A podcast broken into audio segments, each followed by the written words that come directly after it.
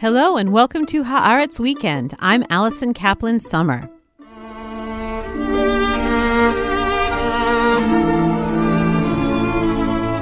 As our television screens fill with the images of Russia's invasion of Ukraine and the refugee crisis that's resulting, the images and the names of the cities and countryside under attack resonate deeply for Israelis and for Jews around the world.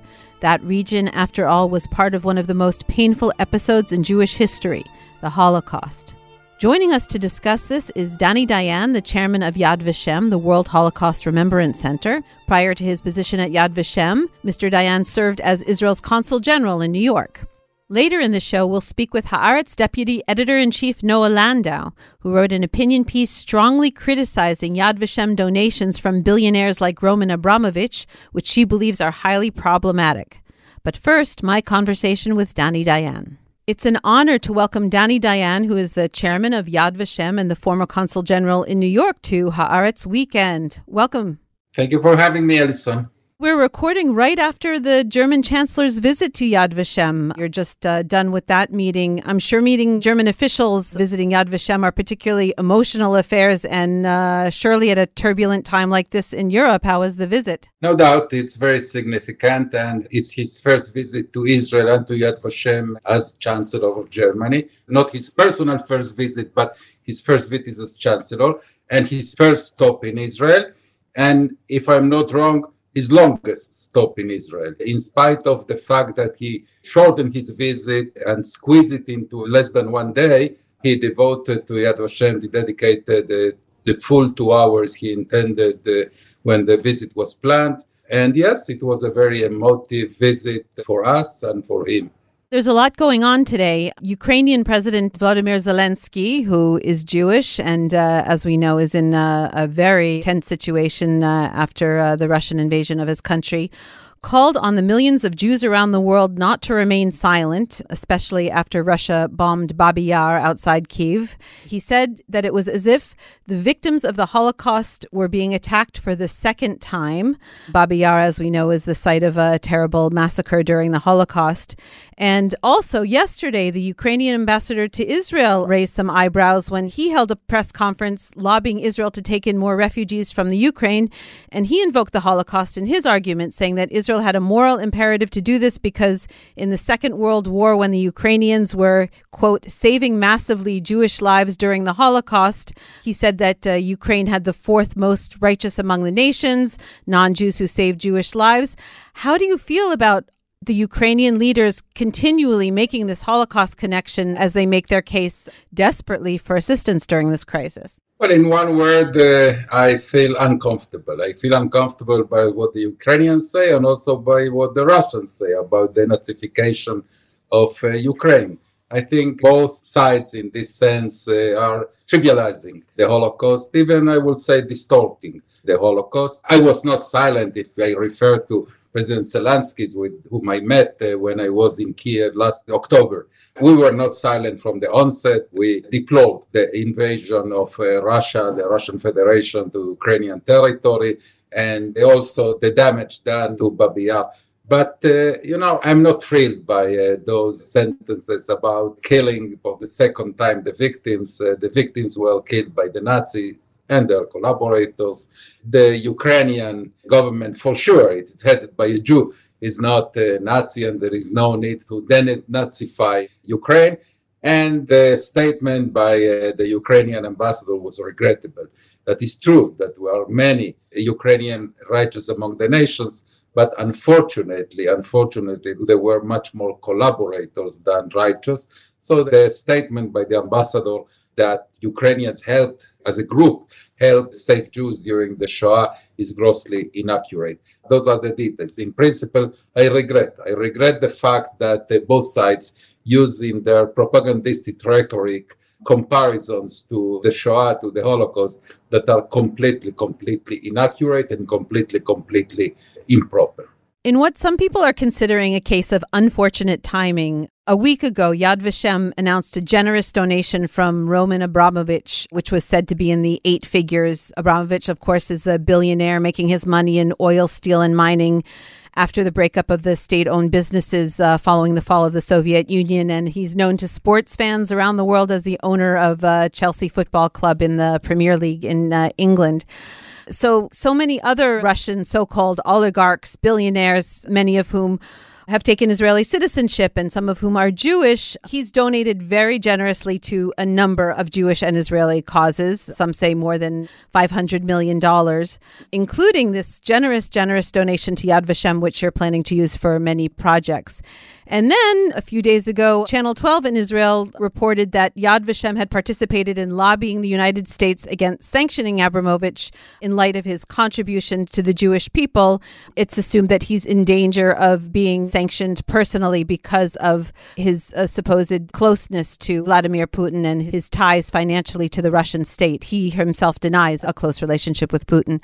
But what's your response to this criticism of the move? Even in Haaretz, it was written that even if Yad Vashem is convinced that the Russian Israeli billionaire has clean hands and no connection whatsoever with Putin's murderous regime, it is not the institution's job to act as his defense attorney. How do you respond to the criticism? You refer to Roman Abramovich as a Russian oligarch or a Russian billionaire. I consider him first and foremost a Jewish wealthy person, a Jewish billionaire, then an Israeli citizen, and he was born in Russia, as many, many Israeli citizens did. I hope that no one expects uh, Yad Vashem to boycott Israeli citizens that were born in the former Soviet Union or in Russia. But you know, Alison, you refer to his links, his ties with Vladimir Putin. I'm not aware of that. I know that he did have ties with Putin, but not lately, and for sure not on political matters. He never expressed support for the annexion of Crimea. He never expressed support for the current invasion. On the contrary, I read even in your newspaper that he went to Belarus in order to try to mediate between Ukraine and Russia by invitation of the Ukrainians, by invitation of Kiev. So if Kiev invites him to mediate, I assume, I assume that he's not so pro Russia or pro Putin. Mr. Abramovich has donated very large sums to many organizations, Jewish and non Jewish, that uh, are dedicated to very, very worthy causes, and not just lately, at least for a decade. Peres Center for Peace, Tel Aviv University, Sheba Medical Center. President Herzog himself visited Chelsea and uh, participated in a reception he hosted against anti Semitism, against racism. I am not a judge. I have no indication that he did any wrongdoing.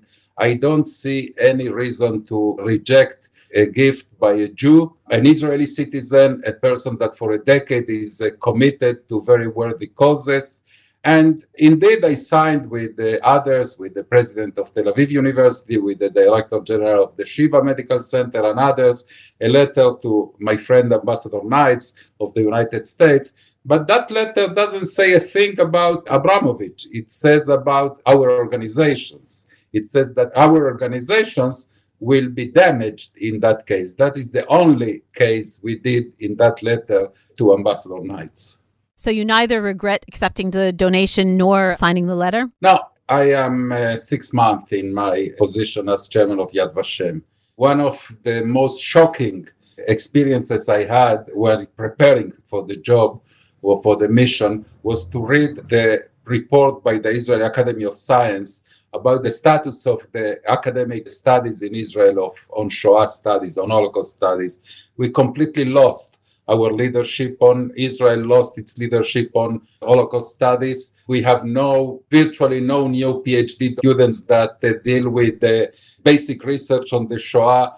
I am determined to regain the world leadership on Shoah studies. There are immense areas of study that are completely under research, the Shoah in Greece, the Shoah in Romania, the Shoah in North Africa, and many other issues. This contribution will help us, even I would say, will guarantee that we will be able to nurture young researchers on Shoah studies, regain for Israel the world leadership on Shoah studies as it should be, I am definitely proud that I am leading that effort to regain the leadership, to research areas that uh, were neglected for many reasons for many years. And yes, I am grateful to Mr. Abramovich for his contribution that will allow us to do it. I mean, to borrow the language of the editorial that was written about it in Haaretz, should underwriting all of this really, really important work depend, as they say, on the kindness of billionaires? It's been pointed out that you yourself have warned that since the Israeli government is only funding, I'm not quite sure if it's a third or a half of Yad Vashem's budget, you will know this, that this dependence on uh, private donors like Abramovich, like uh, Miriam Adelson, could possibly undermine the independence of Yad Vashem. Not the independence, because we will never ever accept a donation that has strings attached in the sense of uh, content. Uh, we all obviously, as is usual in this area, we do namings and other things like that. The problem is that you know areas that are more prone to find contributions receive are more. There is a, a larger chance that we will be able to deal with, and others that are less you will excuse me for this word, sexy, we can less dedicate to that. That is a concern. But I agree completely with the editorial in Haaretz. I think that the government of Israel should cover much larger percentage of uh, Yad Vashem's budget. And also in that case, if the government does, and I hope that in the future it will increase from the current 30% to 50 or to 70%, as it is the case in the Israeli universities, and also in that case, we will be very zealous to safeguard our independence, our autonomy, and not to be influenced by politicians on historical truth, for instance. Some people, including our own Noa Landau, who just wrote this in Haaretz, believe there should be a law that would require the government to fully fund Yad Vashem, that it should only be funded by public money. Would you support that legislation? Why not? Of course, I think that's the, the status that should prevail but I am also a realistic person. I know that is not going to happen. And I have the responsibility to bring the Shoah legacy and facts to every Israeli. There are uh, vast, large sectors in the Israeli society that we have not engaged yet and bring it to every effective, relevant audience in the world. I have very, I would say, ambitious programs to put the, the Shoah, its legacy, at the forefront of the international agenda. It requires funding. And as long as the government is not the, the, the guarantor of those funds, uh, we have to apply to philanthropists. Those are the facts of life, Alison, that uh, are not different in Yad Vashem than in any other organization. In an age where we've seen an alarming rise in anti Semitism around the world, and uh, where we're also seeing a huge phenomenon of uh, what we call Holocaust trivialization and distortion, we've had uh, during uh, the COVID 19 pandemic anti vaccine protesters wearing yellow stars, numbers on their arms, etc. What role do you feel that Holocaust museums, Holocaust research centers like Yad Vashem have to play in battling that phenomenon? Well, you know, I don't see uh, Yad Vashem as one more uh, museum or institution that deals with the Holocaust. Uh, we are the institution of the victims. In my office, I put on one of the walls in my office quote by uh, Gela Seksztajn. Gela Seksztajn was a Jewish painter in the Warsaw Ghetto, and she wrote in August 1st, 1942, as I stand on the border between life and death, certain that I will not remain alive. I, will, I am doomed. I know that I will not survive. I wish to take leave from my friends and my works. My works I bequeath to the Jewish Museum to be built after the war. I have shivers every time I see, every morning when I see this quote in the wall of my office. Because Gela Seksztajn, Zichronale Bracha, knew that the Jewish people will not forget the victims and will establish a museum. It is Yad Vashem. There is no other museum of the victims as Yad Vashem. There are many museums all over the world, but we are solely the museum of the six million Jewish victims of the Holocaust. And that is a huge responsibility. That is a huge responsibility that we have to fulfill. I say to world leaders that come here, including to Chancellor Scholz this morning, that thank God we are not in, in, in the world, in spite of the rise in anti Semitism, is not similar to Europe of the 30s. We are far from that, at least in what uh, refers to anti Semitism. Now the geopolitical situation, in some sense, uh, resembles. But the difference between us and the generation of Europe of the 30s is that we have the experience they lacked. Probably they could imagine that anti Semitism can metastasize into such monstrous dimensions as it did. But we know that if it happened once, it can happen twice. So I told the Chancellor Scholz and all other leaders that visit Yad Vashem that their responsibility is to confront anti Semitism decisively with determination and beat it the moment they see it and not wait. That's the difference between saying never again and meaning it and saying never again as a shallow cliche. It feels like a long time ago, but amazingly, it was only a month ago that you invited Whoopi Goldberg, the American entertainer who uh, said on American television that the Holocaust wasn't about race and awoke a huge controversy. Did she ever respond to your invitation? No, and uh, actually, I am I am very sorry that her network suspended her for two weeks for two reasons. It's useless. She didn't display evil.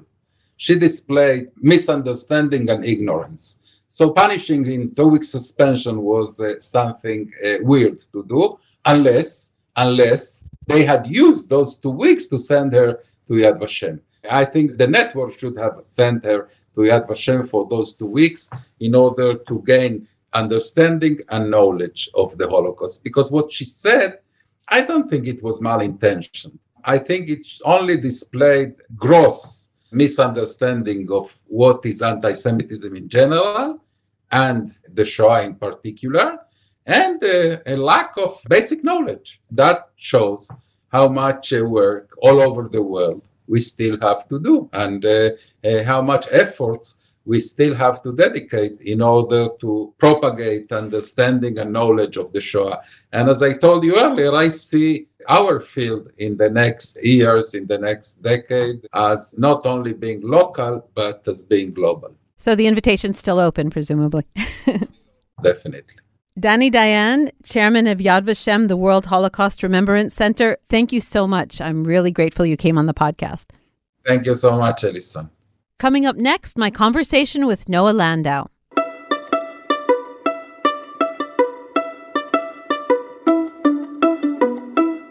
And now I'd like to welcome Noa Landau, a senior journalist at Haaretz, our former diplomatic correspondent, the former editor in chief of Haaretz English, and now Haaretz's newly appointed deputy editor in chief. Congratulations on the new gig, Noa. Thank you very much, Alison. Hi, it's nice to be here. So you wrote a pretty strong opinion piece headlined "The writing has been on the wall for Yad Vashem's Schnorrer culture." First of all, tell us what's a schnorr? Well, it's kind of uh, the Yiddish term for begging for donations, constantly begging for donations, you know, for uh, different institutions and so on, which is kind of what's going on in Yad Vashem in recent years. So, explain what has been going on in Yad Vashem and uh, what writing has been on the wall. Yeah, so in Yad Vashem for several years, there's been uh, several official reports claiming that Yad Vashem has more and more foreign donations, not only foreign, also domestic, but more and more donations, which means that the larger the contribution of the state in their funding is shrinking as the donations from private entities and people is, is growing, which is basically compromising the independence of the Institute, Danny Dayan, who uh, you also interviewed for uh, this podcast, who is the chair of Yad Vashem, said himself that this is a problem because um, as much as you want to keep independence, uh, private donors, they have their own agendas. And sometimes it could cause conflicts. But we have problematic private donors, frankly, all over Israel. We've had people, you know, with criminal uh, backgrounds in the United States and Europe, you know, putting their names on buildings, uh, etc. The latest case that people have pointed to is the Sackler School, right? The medical school at Tel Aviv University after the scandals that the Sackler family has undergone with pharmaceuticals. Why do you think Yad Vashem needs this special sensitivity or protection, as maybe, as you will, against um, being exploited by donors? Right. So this is definitely not an Israeli issue. I just saw this morning a massive discussion in the UK about the Blavatnik School of Governance in Oxford University, which there's a question: could they be totally independent in the way that they research uh, current war? He's uh, from Ukraine origin, but also lived in Russia for a long time. But so, of course, this is a discussion that we're not having only. Uh, uh, in Israel how private donors affect public institutions, right? But Yad Vashem is unique. Yad Vashem is not just a public institution like University of Tel Aviv or hospital in Israel. This is the core of the ethos of the Jewish people. So this is a uniquely important institution that has a lot to do also with the values of who we are as a people, as a nation, and so on. And this is why I think it's more important that since it's such an important national establishment, it should be funded by, you know, national funds and the public sector and the government. Yeah, I was surprised that Danny Dayan was supportive of such legislation. I would have thought that, you know, he would be prevented from uh, having these massive donations that could let him expand to a greater, greater extent. But he agreed that perhaps this legislation is in place. Yeah, I mean, I assume Danny Dayan wants a sufficient budget, have, you know, the, the right amount of money for whatever they want to achieve. But uh, for him, it's more of a headache to go and collect all these donations every year. And by the way, it's not only a problem of, in, of independence it's also a problem that, you know, the budget is very shaky. If every year you need to rely on this person or that person to give you a donation, it's very shaky. So for him, I'm sure that it would be better that the government would actually fund all of Yad Vashem needs. I'm also not saying it's black and white. If you want, you know, I don't know, a, a new library, it's not always, you know, wrong to get a donation. But when the core of the budget relies more and more on private donation, then it becomes a problem. It's not about one library or one wall. And what we saw right now is that Roman Abramovich, who gave you know a massive donation, just I think it was it was announced three days right. before the war broke, which was very uh, suspicious, you know, on many levels. Then you know I think it was a day or even two after it was announced that Yad Vashem was part of a letter begging the West not to sanction him.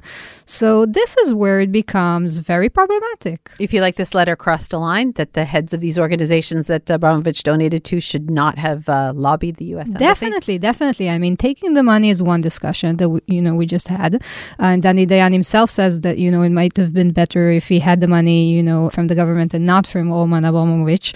But when they go, you know, a day or two afterwards, and the lobbyist for Roman Abramovich, you know, everyone, I mean, there are voices you know called to sanction him in the UK, in the US, all over. Why should you know Yad Vashem involve himself in such a question? Going to another uh, aspect of this terrible conflict that we're witnessing in Ukraine, Noa, you're a member of the newspaper's editorial board, and today there was a strong editorial in Haaretz calling on Israel to open its doors much more widely to Ukrainian refugees who aren't Jews necessarily making aliyah, but people who are seeking safe haven with friends and relatives here. There's a lot of connections between Israel and Ukraine right now, right? The Israeli government is demanding that whoever helps them has to post financial guarantees that they will eventually leave, given that Israel has this history of people from the Ukraine living and working illegally. In his press conference yesterday, the Ukrainian ambassador to Israel didn't hide his anger and frustration when he condemned that policy. So our editorial says it's unforgivable and there will be a price to pay um, if we don't show more generosity towards these refugees. I think the price to pay is more of a moral statement than anything else. But uh, the principle is that right now we see that th- there is a problem. There are 50 Ukrainians who came to Israel and were sent back, and there are several that are right now actually still at the airport because their situation situation is not solved yet and they're locked in a special facility in the airport so that their situation can be investigated. But the thing is that Israel is not the only country in the world that has issues with immigration and demography and, and so on. And uh, we're not unique in this. And so many countries are doing this effort. We're not saying that we should bring in, you know, half a million uh, people, but yes, on a symbolic level, on a moral level, we should do more, and we can. Bringing in several hundreds is not the end of the world. We can do this, and it's an important statement. Noa, thank you so much for coming on the podcast and talking about these important issues. Everyone, don't forget to go to haaretz.com and read all of what Noa has to say on the Russia Ukraine crisis, along with our extensive coverage and commentary on it. Thanks a lot. Thank you, Allison. And that wraps things up for this edition of Haaretz Weekend. I'd like to thank my guests, Danny Dayan and Noa Landau, along with my producer and editor, Maya Ben Nissan. Don't forget to tune in next week for Haaretz Weekly with Amir Tibon. I'm Allison Kaplan Sommer, And until next time, Shabbat Shalom from Tel Aviv.